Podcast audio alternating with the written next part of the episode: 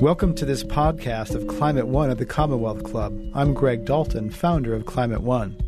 Climate One brings together thought leaders from around the world to advance solutions to global warming. The Commonwealth Club is a nonprofit, nonpartisan forum open to the public. Join us online at commonwealthclub.org.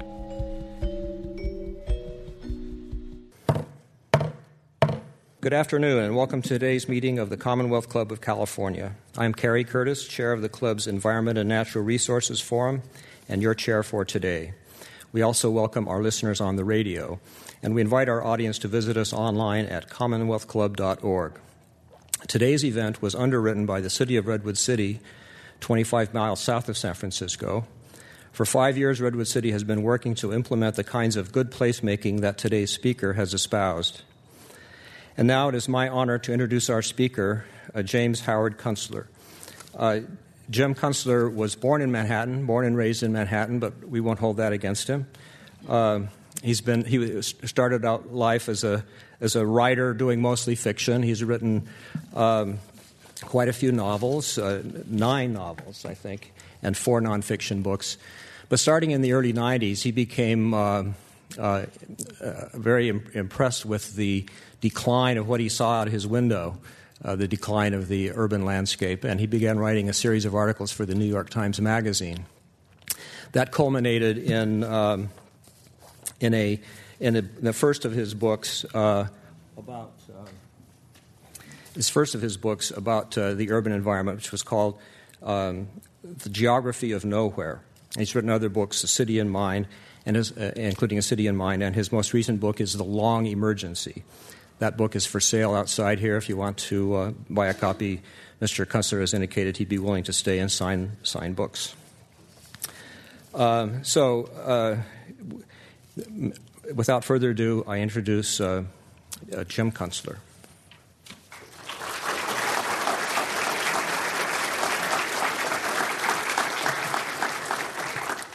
Thank you very much. Uh, it's a pleasure to be here in a city that I lived in uh, what now seems a geologic age ago. Back in the mid 1970s, I worked at Rolling Stone magazine, which was then located on 3rd and Brannan, down, sort of near the ballpark. Only we didn't have a ballpark back then. We had the Doggy Diner and a giant fiberglass dog that loomed out of the fog. Uh, in the evening it was a kind of a it was both a thrilling and a kind of an ominous thing to see as you left the office but um, it is a pleasure to be back in this beautiful city. Uh, two years ago, in my book, uh, The Long Emergency, I wrote that our nation was sleepwalking into an era of unprecedented hardship and disorder, largely due to the end of uh, reliably cheap and abundant oil.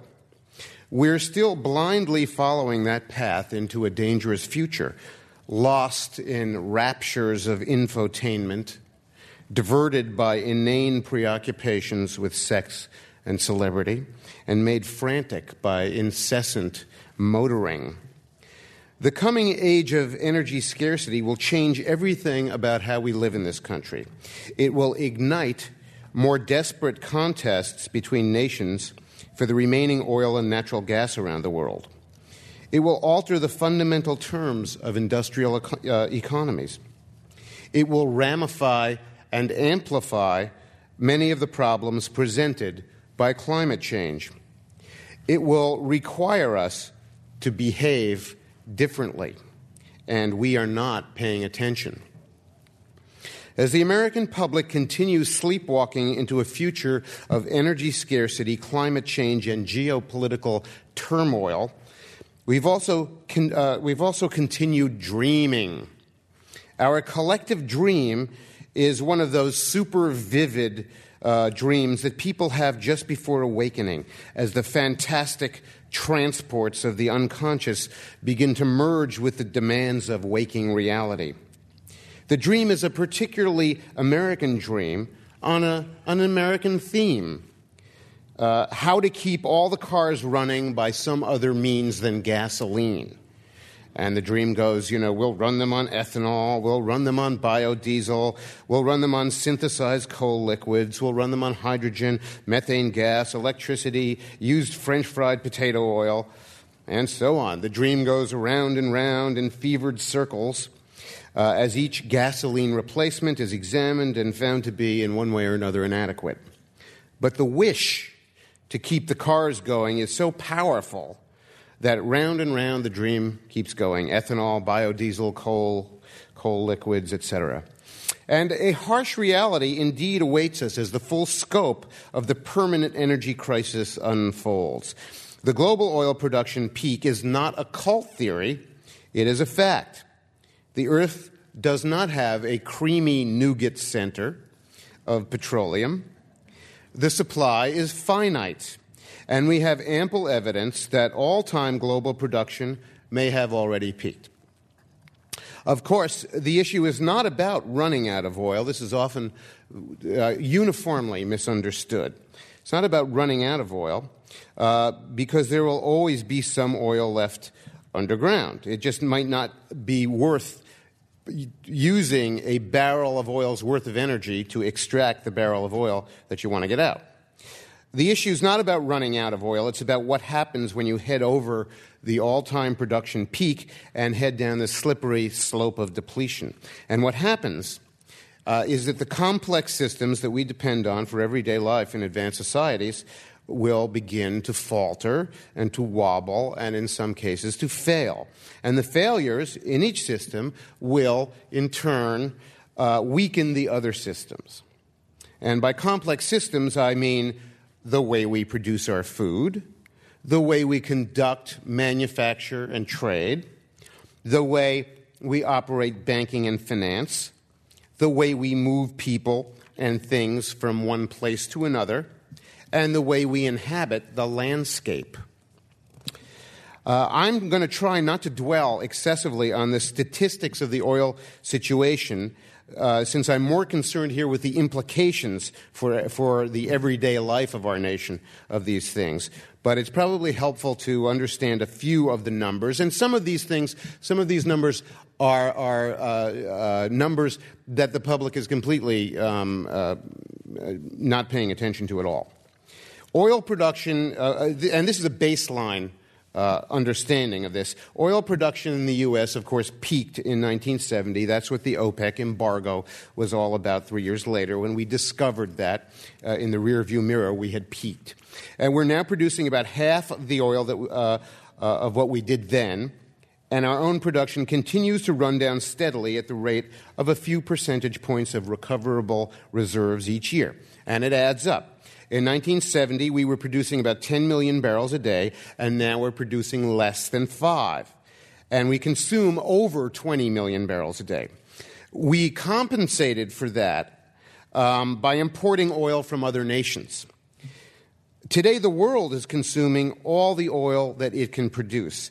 And as global production passes its own all time peak, the world will not be able to compensate by uh, importing oil from other planets.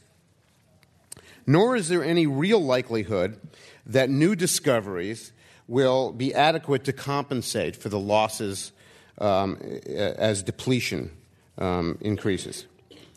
Discovery precedes production, of course, because you can't, uh, you can't recover oil that you haven't discovered.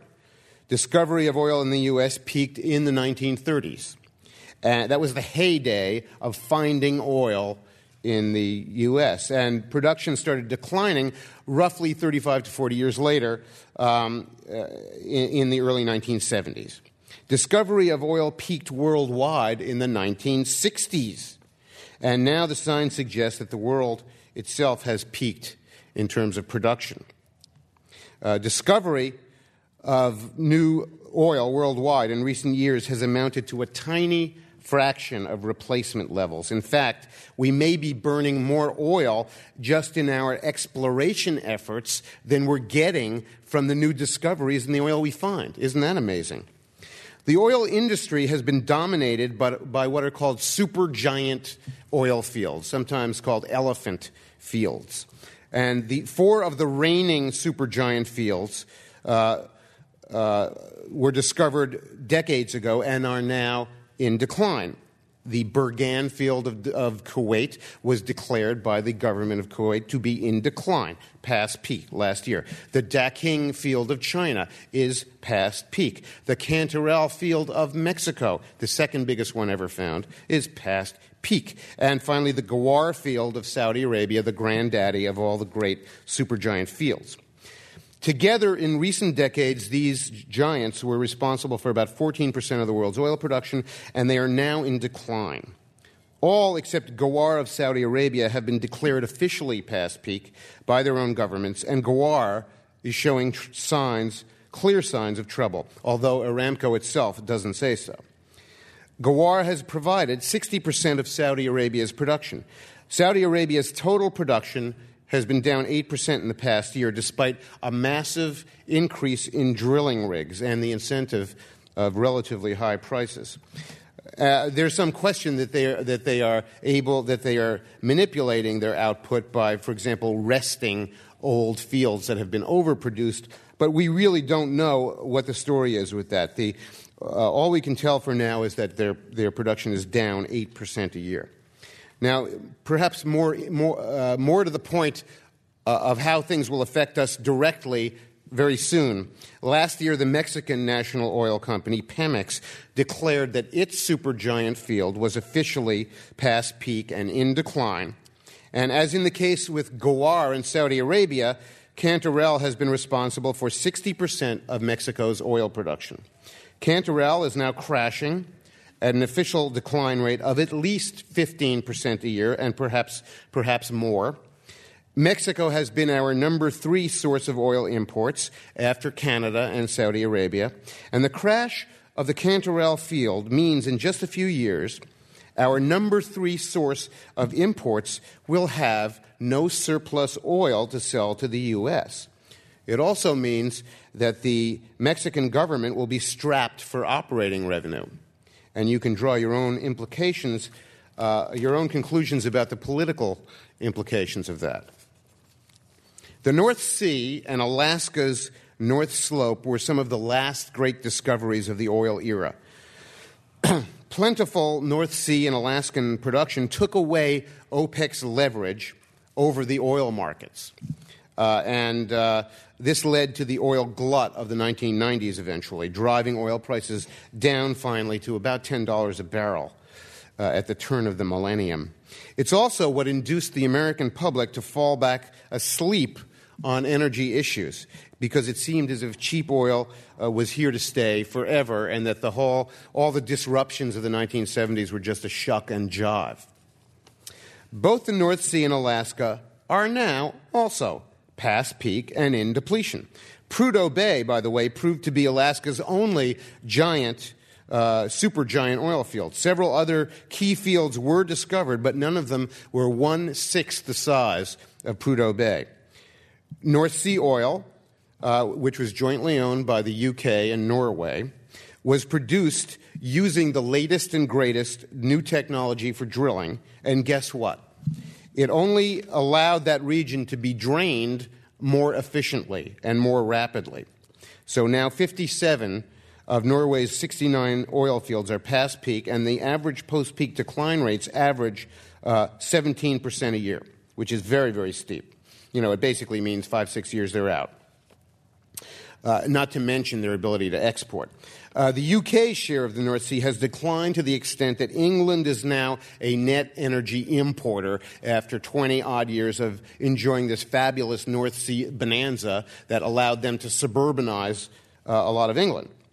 Russia, despite current high levels of post Soviet era production, peaked in the 1980s and may now be as much as 70% uh, uh, into its ultimate recoverable reserves. Iran is past peak. Indonesia, an OPEC member, is so far past peak that it, it became a net oil importer last year, uh, as did England. Um, Venezuela is past peak. Iraq and Nigeria are consumed by political insurrection. The companies developing Canada's tar sands have announced this past year that their costs will double their production costs will be double original estimates. In other words, whatever comes out of the ground there uh, is going to be very expensive. Meanwhile, in the background, uh, ignored by the U.S. media, an additional problem is developing on the oil scene. Net world production is going down by just under 3% a year. Uh, and this is just in the la- last year over year. It's not a very long rear view mirror, but that's what we're seeing. But the, the, the, more ominous thing is that total exports from the top 10 exporters are going down at a steeper rate than that. Geologist Jeffrey Brown, among the excellent technicians at the website theoildrum.com, writes that the top 10 exporters are showing a net export decline of 7% the past year, trending toward a 50% export decline over the coming 10 years. That means half of the oil that we're used to sending out to the importing nations will not get there. And why is this? Why? Because on top of production decline rates, uh, nations like Saudi Arabia, Iran, and Venezuela are using more of their own oil at home as their populations rise. They u- use more cars, more appliances, etc. They desalinate more water. This is all very costly in energy.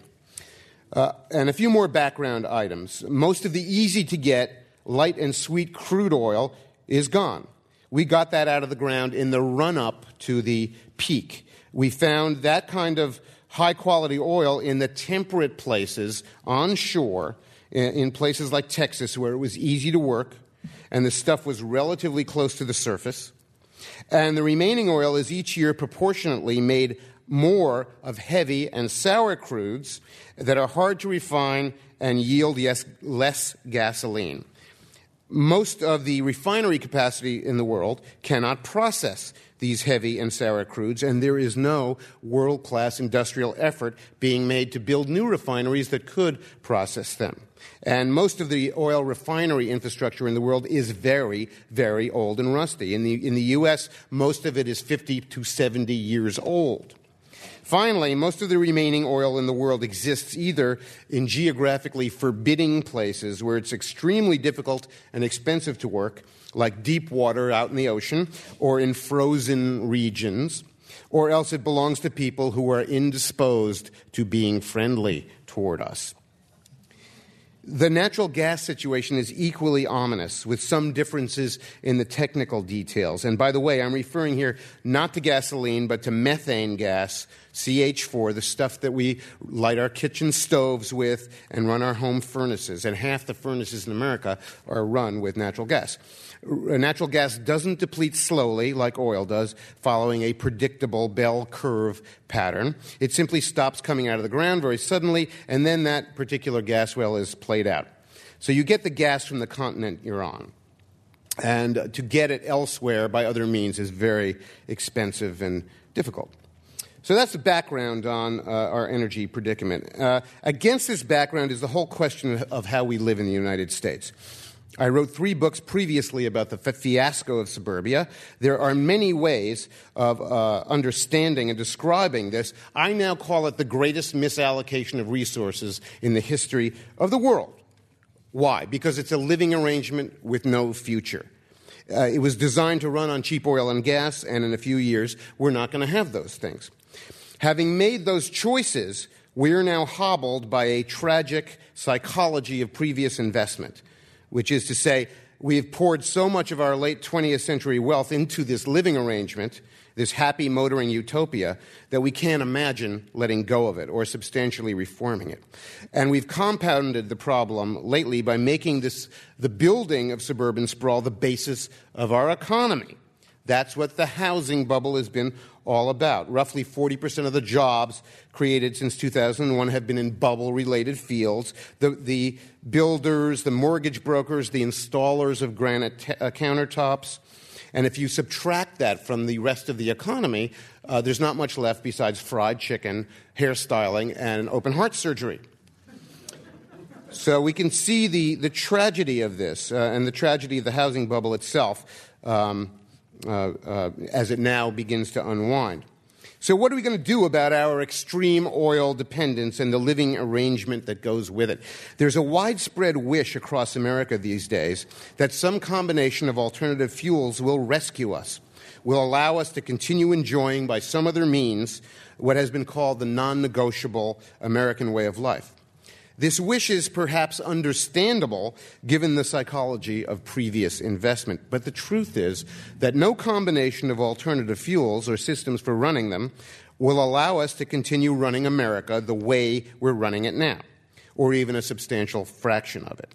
We're not going to run Walmart Walt Disney World, Monsanto, and the interstate highway system on any combination of solar or wind or hydrogen, nuclear, ethanol, tar sands, oil shale, methane hydrates, thermal depolymerization, or um, zero point energy, or used French fried potato oil or anything else you can name. We will use many of these things in many ways, and we should use many of these things in many ways, but we are likely to be disappointed by what they can actually do for us.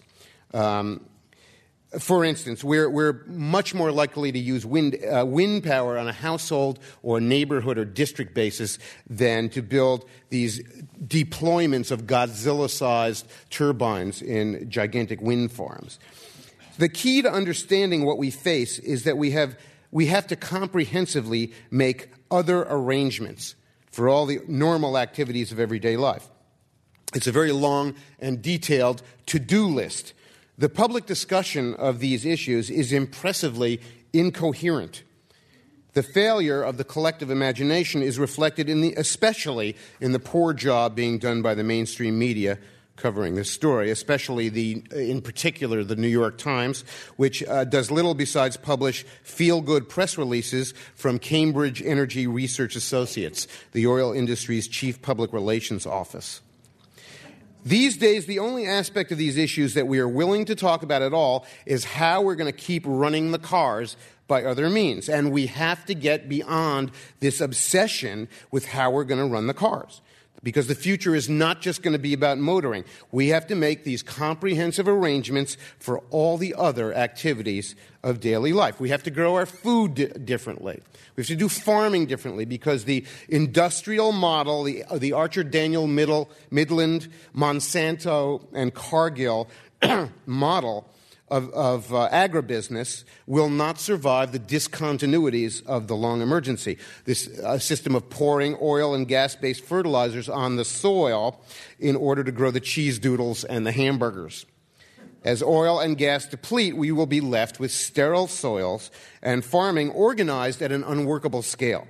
And many laws will depend on our ability to fix this. We're going to find out the, by the hard way that we can't afford to dedicate our croplands to growing grains and soybeans for motor fuels. And a Pennsylvania farmer put it to me eloquently about three weeks ago when he said, It looks like we're going to take the last six inches of Midwest topsoil and burn it up in our gas tanks. The disruptions of the ethanol mania are already thundering through our system. Last month, there were riots in the center of Mexico City because so much Mexican corn is now being diverted to uh, ethanol production in the U.S. And the poor people living on the economic margins can't afford to pay for their, for their staple foods of corn and tortillas, etc. And so you can see, by the way, how this tragic, uh, uh, this is a tragic extension of our obsession with running all the cars. In the years ahead, farming is going to come back closer to the center of economic life. It will necessarily be done at a more local and smaller scale. Um, and it presents huge problems for us in land reform. Okay, another thing. We're going to have to move people around uh, from place to place differently. It's imperative that we restore the U.S. passenger railroad system. No other project we could do right away would have a uh, more positive in- impact on our oil consumption. Uh, we used to have a railroad system that was the envy of the world, and now we have a railroad system that the Bulgarians would be ashamed of. The infrastructure for rebuilding our railroads for this great task is lying out there, rusting in the rain, waiting to be fixed. The project would put back to work scores of thousands of people in meaningful jobs at every level, from labor to management. It would benefit people in all ranks of society. And fixing the U.S. Uh, passenger rail system doesn't require any technological leaps into the unknown. The technology is thoroughly understood. The fact that from end to end of the political spectrum, there's no public discussion about fixing the U.S. passenger rail system, shows how unserious we are. It's a, a, a very, very important to, to get to this task. And there's another compelling reason to uh, undertake this great project of repairing the U.S. passenger rail system. It's something that would restore our confidence. Uh, a way that we could demonstrate to ourselves that we're competent, that we're capable, that we're realistic, that we can meet the challenges of this energy scarce future. Uh, and it will inspire us to get, along, get on with the other things that we have to do. And by the way, it's terribly important that we electrify this system. All the other advanced nations have electric railroad systems, which you can run on other things. You can control the source point uh, uh, carbon emissions and, and, and so forth. Terribly important. Uh, we're going to have to move things by boat. Uh, but we've just finished a 50 year effort of taking apart most of the infrastructure for maritime trade in this country because we've gotten the idea that, that harbors and riverfronts are only for uh, parks and, bi- and bike trails and condo sites and festival marketplaces and, uh, and rock and roll uh, uh, band shells. Uh, we're going to have to put back the piers and the warehouses and even the crummy accommodations for the sailors and we're going to have to move a lot more stuff by water, or our commerce will suffer. And if we use trucks at all, we're probably going to use them in the last, the final increment of the journey, if we use them at all. And our leaders in business and politics have uh, not yet wrapped their minds around that new reality. We are probably in the twilight of happy motoring, as we've known it. The automobile is going to be a diminished presence in our life. They, they may not disappear, uh, but uh, it will become self evident that our extreme dependency is at an end, and it will then become a political problem because as more as a larger and larger class of people cannot afford happy motoring, they're going to be full of resentment and grievance about it. And especially about maintaining and fixing highways that only an elite can enjoy. Um, we're going to uh, have to make other arrangements for commerce and manufacturing. The national chain discount stores that took over American retail in recent decades are not going to survive the discontinuities of the long emergency. Their business equations and methods of operation will fail. In particular, their remorseless cancer like drive toward replication and expansion. They will lack the resilience to adapt due to their gigantic scale of operations and narrow profit margins. Um, the, the so called warehouse on wheels, composed of thousands of trucks circulating incessantly around the interstate highways, won't work in an, in an economy of ever scarcer and more expensive oil. Uh, not to mention the 12,000 mile supply lines to the factories of Asia, which we have tragically become dependent on for all our household goods. We're going to have to check all our assumptions at the door about the global economy, uh, which is uh, now thanks to uh, Tom Friedman and other cheerleaders, we've adopted the idea that globalism is a permanent condition of life. I think we'll be disappointed to learn the truth that globalism was a set of transient economic relations that were possible at a particular time of special conditions in the world, namely half a century of cheap energy and of relative peace between the great powers. And those conditions are about to end. Uh, and many of the, our far flung economic relations that we've come to rely on will go with them. The U.S. and China are contesting for the world's remaining oil resources. Um, China has outstripped its own dwindling supply.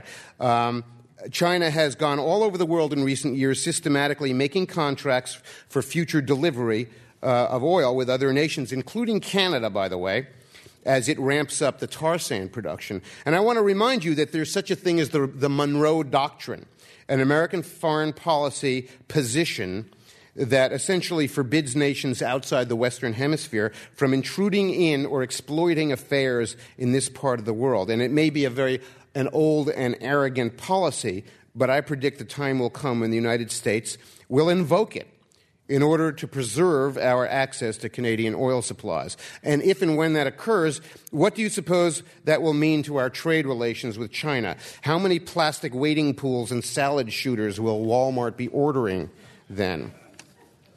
So we're going to have to. Um, uh, uh, we're going to have to rebuild uh, our own retail trade and commerce and manufacturing in this country. And it's important to recognize the damage that the national discount chain stores have already done in destroying local commercial economies. If, if you travel around the nation as I do, to, you see places in Pennsylvania and Alabama and Michigan and Oklahoma and Connecticut and my own home uh, place of the Upper Hudson Valley, uh, places that now look like former Soviet backwaters. They've become so, uh, uh, uh so destitute and deindustrialized.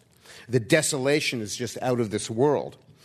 Um, in destroying local retail infrastructures, the chain stores wiped out a whole merchant middle class. These were the people who sat on local school boards and hospital boards and uh, sponsored Little League Baseball, who employed their neighbors and had to behave decently toward them because they had to live with them. And they had to treat their neighbors decently in matters of trade because they had to live with them. And there were people who uniformly took care of at least two buildings in their town, the place they did business and the place they lived in. And these were the people who were the caretakers of our communities. And the extermination of this class of citizens has been devastating. Uh, I think the truth is we're going to have fewer things to buy in the years ahead. The blue light special orgy of retail is going to fade into history, and shopping will retreat into the background of life. Uh, consuming things will not be our sole reason for living. The role of finance as we know it today will be severely challenged by the long emergency. Declining energy supplies will have one particularly grave implication for industrial societies that they can no longer take for granted the 3 to 7% annual growth in gross domestic product that has been assumed to be normal throughout recent history. In fact, the energy picture, the dwindling of a particular extraordinary one time special resource, oil, implies a general contraction of productive activity and our expectations for growth are vested in tradable paper certificates like currencies, stocks, bonds, and other instruments that represent our confidence that society will produce more wealth. And this increase, and the idea that this increase can be enjoyed in the form of profits and dividends. And what happens when that consensus uh, about our expectations falls apart and we no longer believe that these certificates will produce 3 to 7 percent uh, of growth in wealth a year for us. Uh, so we can see the beginning of this process right now in the unwinding of the home mortgage sector. Uh, the, this recent experiment in the abolition of moral hazard, in the suspension of norms and standards in lending, in the fobbing off of risk, uh, is climaxing in one of the great debacles of modern economics. It was based on the idea that immense numbers of promises for future payment could be bundled into loans uh, into, bundled into bonds, resold, and parlayed to leverage ever more abstract casino like bets masquerading as investments. Uh, this is anything but investment in future productive activity. It is now being discovered that at the foundation of all this jive finance lies bundles of broken promises, non performing loans, as they're called. And it remains to be seen how this mortgage and housing fiasco, uh, fiasco will uh, play out. But I think it will be one of the major events lending, uh, leading to an overall loss of presumed wealth for American society. And it is likely to infect uh, uh global finance as well. The key to all our uh, everyday activities in the future is scale. We're probably going to have to live more locally than has been the case. And I think we can state categorically that things organized at the giant scale, whether they're corporations or universities uh, or, or chains of stores or schools or governments, are going to run into trouble. School is another thing we're going to have trouble with. The giant centralized school districts that were all super organized in the last 30 years in order to save administrative costs that are served by the gigantic fleets of yellow school buses collecting all the pupils from the 50 mile pupil sheds. Uh, we built the same flat roofed one story buildings in Florida and Minnesota, and we're going to discover that they're hard to heat without cheap natural gas. And we're going to have to do something about that. What we're going to do, we have no idea. My guess is that the, the remedy for this is going to be a self organizing process growing out of the homeschooling movement as it aggregates into larger um, units. Um, so, The, uh, the destiny of high, higher education, of course, is another uh, troubling thing. The, gi- the gigantic universities are exactly the kinds of institutions that are going to prove unwieldy and unsupportable in the long emergency. College will cease to be a mass consumer activity, and it may become, a, a uh, if it survives at all, an activity uh, for a, a, much smaller economic elite. And of course, it will generate resentment and grievance because of this. The question of class res- relations per se will be affected by our energy situation since it is necessarily linked to the economy. The long emergency is going to produce a lot of economic losers, a, a group I call the formerly middle class. They will lose jobs, they will lose incomes, and they will never get them back. They're going to be full of grievance and anger and resentment and bewilderment at the loss of their entitlements to the non negotiable American way of life, including home ownership and affordable, happy motoring. And they're liable to express these, uh, these uh, uh, their uh, unease and unhappiness politically We'll be lucky if they do not turn to demagogues who promise to mount some sort of campaign or another to restore the entitlements of suburban life. And such a campaign will be an enormous exercise in futility and a gross waste of our remaining resources. Um, we, we, I think, can uh, be secure in understanding that our cities are probably going to contract. Uh, they're, they're going to, our giant cities of the late 20th, early 21st century are products of a cheap oil economy. We are not going to be able to operate them at the scale that they're at now. The ones that are composed of suburban fabric uh, uh, are going to be the ones that get in the most trouble. And some of them are going to have, like Phoenix, will have additional problems with water and producing food locally on top of energy problems. Um, and the good news is in Las Vegas, the excitement will be over. Uh, for the past two decades, I've been associated with the New Urbanist movement, and the New Urbanists were architects, planners, and developers who recognized the tremendous liabilities and weaknesses of the suburban development pattern and they've been campaigning to reform the way we build things in this country for 15 years. Their methods are consistent with what we're going to need in the decades to come to refashion human habitats that have a future.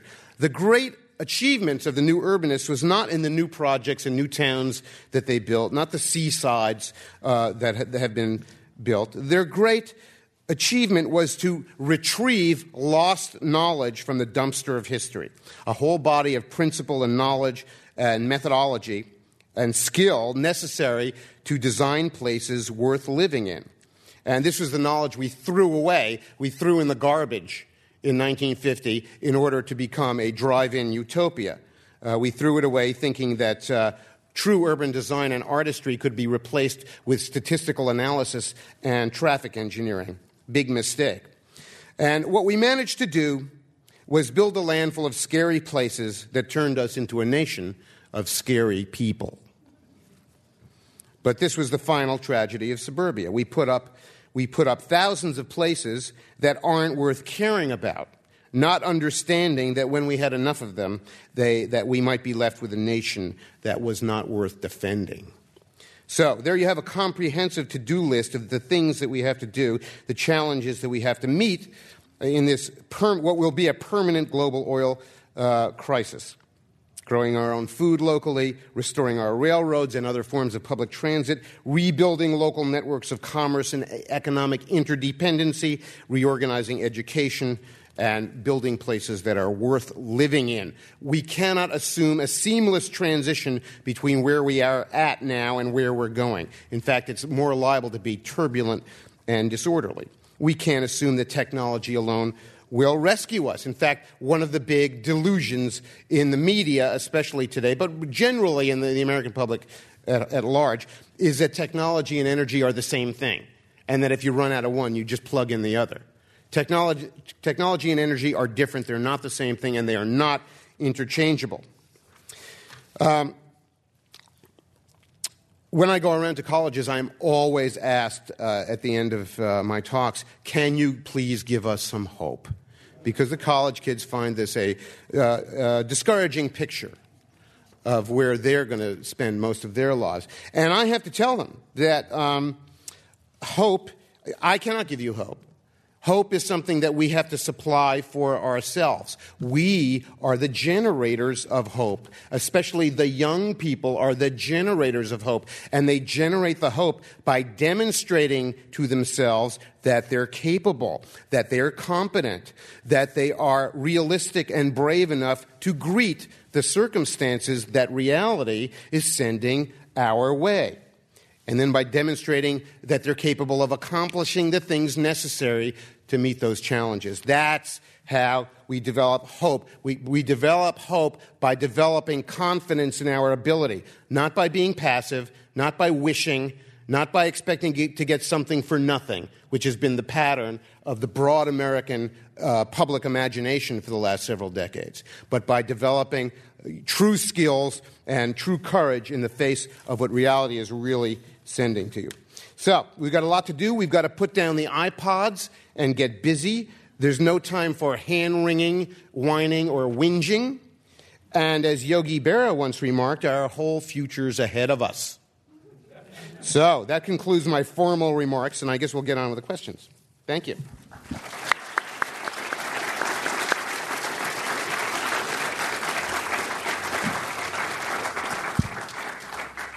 Our thanks to James Howard Kunstler. Um, he is the author of The Long Emergency for his comments here today. I'm Kerry Curtis. I'm the chair of the club's Environment and Natural Resources Forum, and I will be moderating, moderating today's audience question period. We have a ton of questions here, Jim, so uh, let's begin. The, uh, the first one has to do with the, uh, the politics in the U.S. and how uh, politics is likely to uh, evolve or devolve in response to uh, the pressures that will come with the uh, decline of oil and so forth? Yeah, well, they're liable to, to become more delusional because that's, that's generally what happens when a society is stressed. The higher the stress level gets, the poorer the thinking becomes collectively. That's something that we can expect, and we better be prepared for that. You know, we better be prepared for uh, the American public to demand a campaign to sustain the unsustainable, which, as I said in my formal remarks, will be a tremendous exercise in futility and a, and a continued uh, uh, uh, misinvestment in the future. Uh, a misinvestment in things that have no future. You know, right now uh, around the United States, w- there are many plans for building gigantic new interstate highways. That this gigantic NAFTA highway that's going to begin to, to be constructed in Texas. Uh, you know, we can't afford to make these kinds of investments. They're very poor choices. Um, s- several uh, members of the audience have questions about specific uh, forms of energy other than uh, other than oil, such as oil sands. You mentioned that uh, the uh, Canadian source of petroleum um, and nuclear. A lot of proposals to build more nuclear energy, and then also conservation. You, you, you don't hear uh, the big oil companies talking much about conservation. Uh, you, you, at the beginning of your talk, you said you didn't think any of those measures, or, or collectively, they could make up for the decline at petroleum sources. No, they're not going to make up for it. Uh, we're still going to be required to uh, make other arrangements for all these major things, whether we like it or not. Um, we'll probably use these things, and they're, they're probably going to um, disappoint us. However, the, the quality of the public discussion about this stuff is just terrible, deplorable. You know, uh, we may actually need to run nuclear energy. We don't know yet. Uh, uh, but we're not having any kind of public debate about it. There are a lot of valid arguments not to do nuclear. There are a lot of valid arguments to be afraid of nuclear and, and, and to shy away from it. Uh, there's also the idea that we might not be able to keep the lights on in 20 years if we don't do it. So I'm not coming down necessarily either one way or the other on that, but what I am saying to the public is where's the, where's the public debate about that? Because we better start it. Because if we are going to build reactors, it takes 10 years to get them built. You see what I'm saying? So, uh, uh, uh, you know, uh, as far as conservation goes, well, do we want daddy or mommy to tell us to conserve? You know, the American public needs to demand this in one way or another. My guess is we probably won't demand that until we really feel the pain of price increases. That hasn't quite happened yet. Um, given that you, have talked about uh, the price increases, and one, one, member of the audience says, given man's incredible ability to adapt and innovate, um, would you revise your predictions as written in your 2005 book? I do think that the human race is very resilient and, and uh, very ingenious, and there will be all kinds of things that we're going to do. But one of the things we're not going to do is find a uh, once in a uh, once in the history of a planet endowment of petroleum again. And we have been conducting our lives based on that level of energy. We're probably going to be disappointed about the available energy we can innovate our way into. So, yeah, there's plenty of reason to have confidence in the human race, but we really have to uh, uh, find a new kind of orientation about what will be normal and what will really be possible. Part of the crux of this issue is we, we really have a short win- window of opportunity to get going on this in a coherent and, and uh, comprehensive way without um, inviting a great deal of political and social and economic turbulence and destruction. You know, a lot of the kind of social turbulence we face will be very destructive. It will destroy everything from uh, our ability to do any of these projects to the sheer knowledge base that we possess. You know, there, there, are things that we know how to do now that we may forget in the future if we live in a very disorderly society in which institutions are badly damaged. So, th- these are the kinds of things we need to be very worried about. Uh, the people who, like myself, who came of age in the mid to slightly late 20th century, uh, have this abiding faith in technology that uh, that's going to bail us out. And so, a lot of us that know better, still, I think there's a habit of mind in there that okay, what's the next technological thing that's going to bail us out? Well, as I said uh, near the end, um, th- this tends to grow out of a, a, misunderstanding that the public has that energy and technology are the same thing. And so, what we need to do is educate not only the, uh, the broad public, but even our leaders. You know, when I went to Google about uh, a year and a half ago, and I gave a lecture there, it was not about Google at the time. I went in there, and it was very interesting because the place was sort of uh, the, the, office down in uh, Mountain View was tricked out like a kindergarten, and the Google executives were wearing sideways baseball hats, and their butt crack was showing, and they were dressed like children. And this was the highest level of American technological enterprise. You know, and during the question, there were no questions during the question period, just just comments. And the one comment was, "Dude, we've got technology." you know, which showed me that at the highest level of corporate technological computer enterprise in America, the executives don't know the difference between technology and energy. They think it's the same thing. They think that because they've been successful in pushing pixels around the screen with a mouse, that they can solve all the problems of mankind. And what I think you're seeing there is amazing, grandiose thinking you know, from 27 year old people who have become millionaires by some, you know, matter of luck of falling into a stock option, you know, because they happen to sign on with a certain company. And at 27, they become millionaires and they develop the grandiose idea that technology, as they understand it, can solve all the problems of the world. Well, this is really not very clear thinking. And so, if that's the thinking that we're getting at the highest level of corporate enterprise, you know, what do you expect from the, the public? What do you expect from Joe Sixpack? Earlier, you mentioned that uh, that politics is likely to become uh, even more delusional, and in that spirit, these two questions come along. One is uh, how much will the huge cost of the Iraq War accelerate this long emergency? And given U.S. desperation to secure energy resources, do you think that the U.S. will attack Iran? And if so, uh, I'll take those backwards. You know, a lot of the people who correspond with me are very nervous about Iran. Uh, I, for one, am not really that exercised about it. I don't think it's immediately uh, on the menu. I would be surprised if, if, if, it is, unless the Iranians do something really crazy.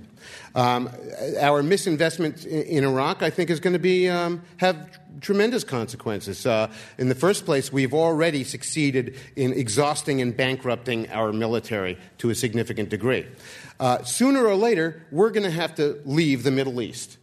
You know, our, our purpose in the Middle East really is pretty, pretty simple. We went there, uh, apart from having, you know, apart from the trauma of 9 11 and having to, to, to strike back at some Arab uh, uh, entity, in, the, in, this case, Saddam Hussein, because he was the best candidate for this. Um, apart from that, the whole purpose was to modify and influence the behavior of the major players in the Middle East, namely Iran and Saudi Arabia. Um, sooner or later, whether it's a year or 36 months or five years, we're not going to be there anymore, and we're going to have to withdraw. We're going to lose our influence uh, in that part of the world. We're going to have to withdraw into the Western Hemisphere. What then will we do to run Walt Disney World and Walmart when we lose our influence in these other parts of the world where they have oil? We're going to not be able to control events in that part of the world. Now, that's a strictly sort of pragmatic and strategic view of the situation, but I think that's where we're headed, and those are the kinds of questions we have to ask. I'd like to remind our uh, listening audience on the radio that this is a program of the Commonwealth Club of California, and you are listening to James Howard Kunstler. His topic is the long emergency. Um, what are your thoughts, Jim, about the, the ecological footprint concept and the metric that goes along with it in terms of assisting policyholders and decision makers? Well, I'm not all that entranced per se with statistical analysis as a way of understanding uh, our world generally. There was a very influential article that came out in the New Yorker about two years ago um, I am sorry I forgot the name of the author, but uh, the article said essentially Manhattan was the greatest model for green, sustainable living because you could cram so many people into the footprint of a building.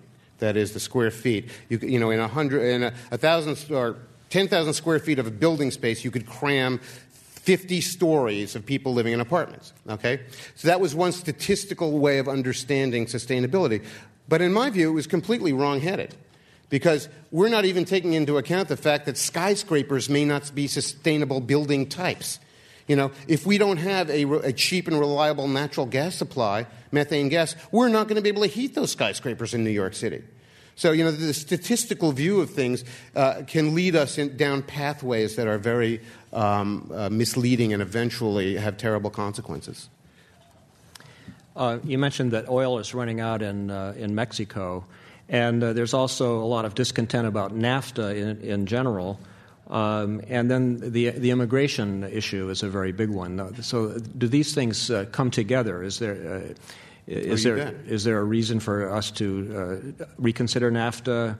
Uh, what should we be doing about Well, first of all, the, you know, I, I, think the Canadians would be very unhappy with the fact that they are compelled to sell us all the natural gas that we want to buy, since their natural gas is, supply is just as constrained as ours is and is very close to getting into trouble.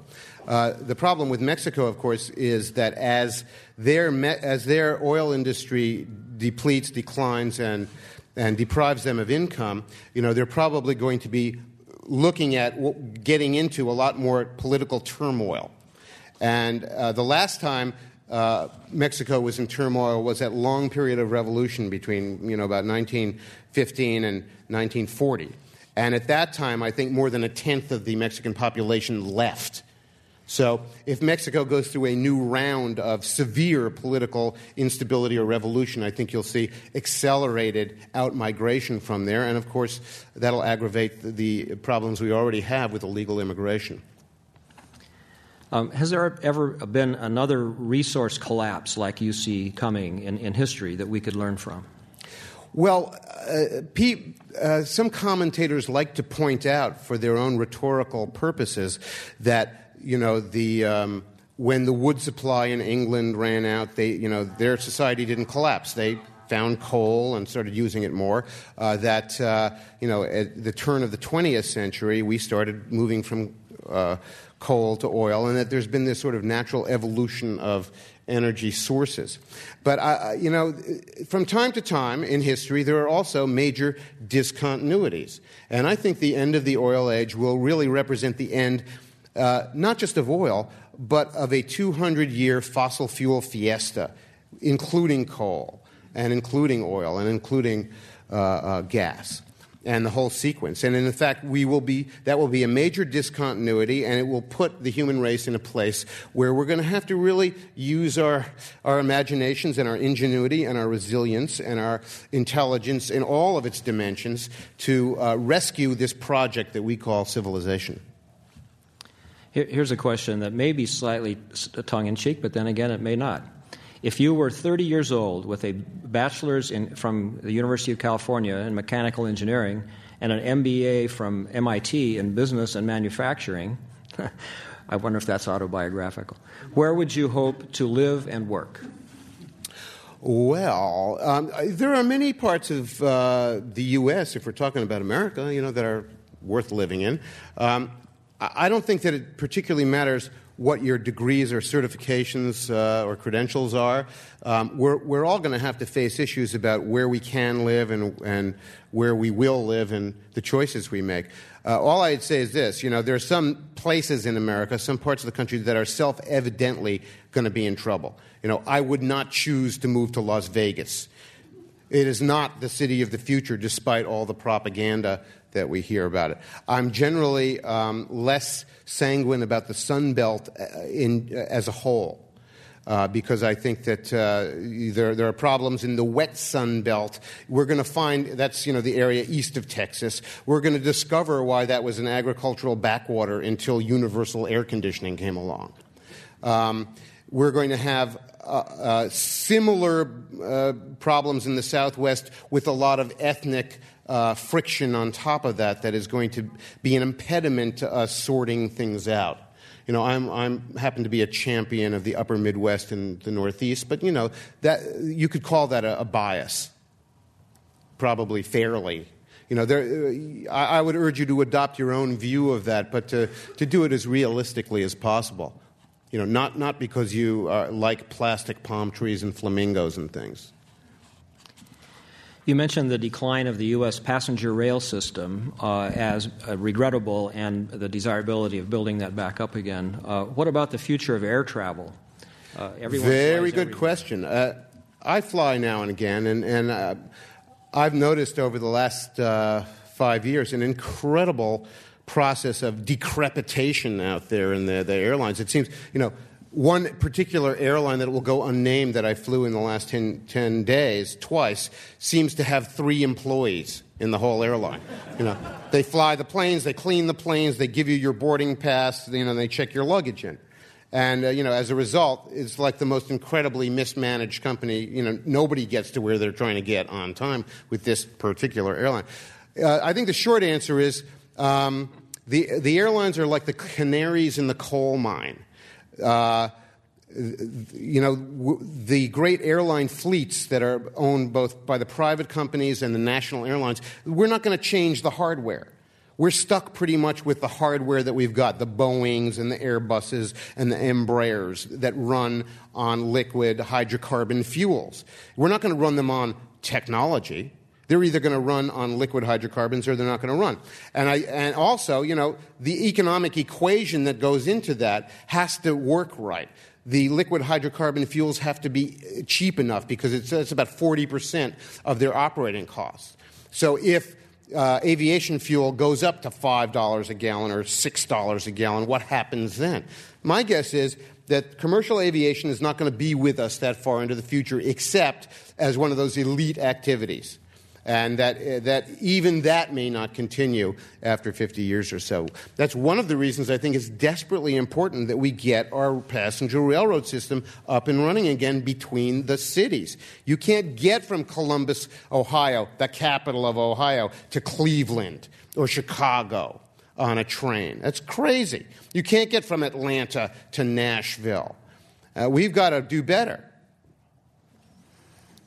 Uh, one of the problems that's been more and more pronounced in recent decades is the uh, maldistribution of wealth. The haves have an increasingly high percentage of income, and the have nots have dec- an increasingly small proportion of that.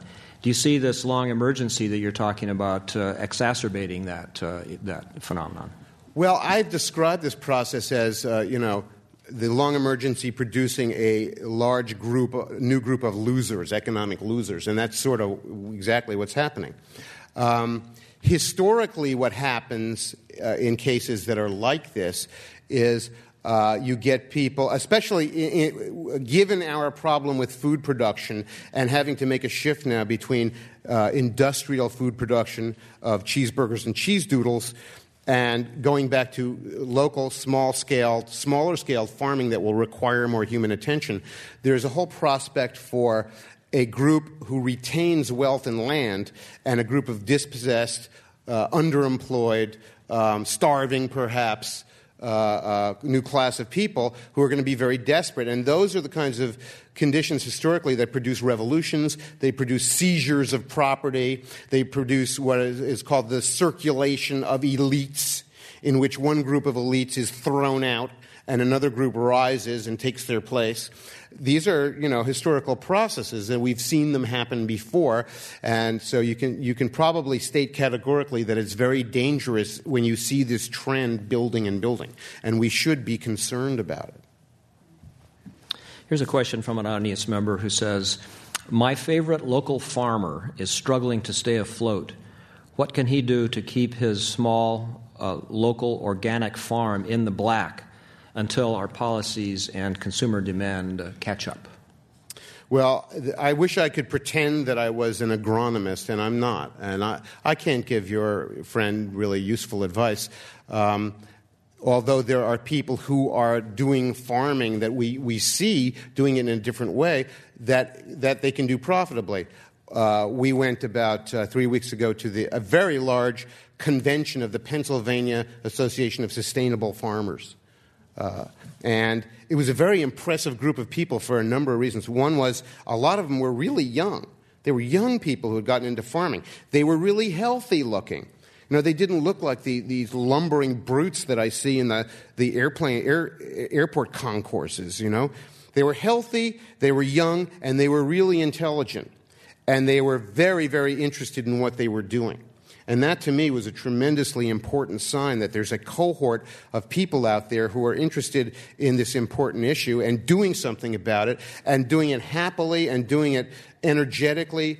And, and uh, you know, it was a real, uh, it, it was a real shot in the arm for me to see that. But so I, I, can't give you, you know, specific advice. There are organizations all over the U.S. for sustainable agriculture, and they're full of energetic, healthy, smart young people. A few weeks ago, we had Amory Lovins here to talk about uh, energy, I guess, in general, and specifically, he's interested in the, uh, the efficiency and the economics of uh, cars. And he has a very upbeat message that cars can be remade with new materials and so forth. Uh, but I gather, I infer from your remarks that you would see a limit as to how, how much potential there is in that. Uh... Well, Amory and I have had a disagreement about this over the years. I think his project is crazy. because fundamentally it, it has one major consequence it promotes the idea that we can continue to be a car dependent society. What could be crazier? You know, so the idea that this is some kind of an ecologically sound program is, is to my mind, um, uh, uh, not uh, consistent with reality. And that's all I'll say about it. Poor Unfortunately, we have reached the point in our program where there's time for just one last question, and that is um, your, your prophecy seems to be kind of doomsday. And so the question is, uh, in terms of doing something about it, what, what are the social, political, and structural changes that we as citizens need to uh, make uh, to have a sustainable future?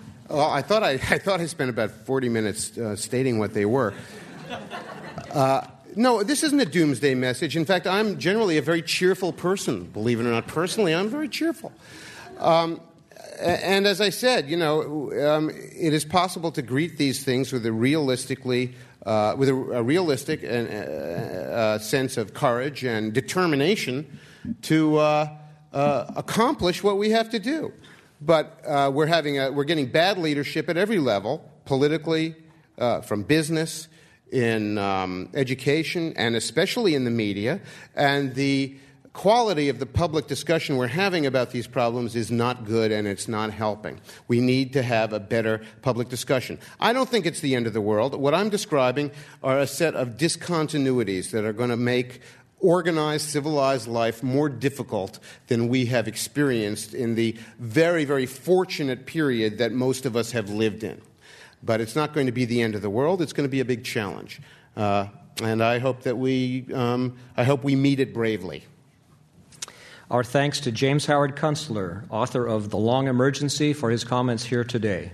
We also thank our audiences here as well as our radio audience. And now, this meeting of the Commonwealth Club of California, commemorating its 104th year of enlightened discussion, is adjourned. Where's my mug? Mud? Where's my mug? I don't know. I'd like to remind the audience here that uh, immediately at this point we're going to have a, a PowerPoint presentation uh, in, starting in about two minutes, uh, put on by this City of Redwood City to talk about how they're implementing these principles uh, in their town. Um, you, are an official of this org, right? I'm a I don't know if you want a, comp- a copy of these remarks, but here's a copy for your archives. Oh, great, yeah. In fact, this is very helpful because we do. This one may get wound up uh, published in the magazine. Okay. So it'll require some editing because I noticed when I was going over the certain typos and stuff. Okay. But, yeah. I'm sorry for my uh, awkward introduction. Oh, it's fine. But uh, you're actually really good. Thank you very much. Thank you. Hi. Oh, hey, Steve. Nice to see you again. Thanks for coming, dude. Back a few days ago. Um, we're leaving.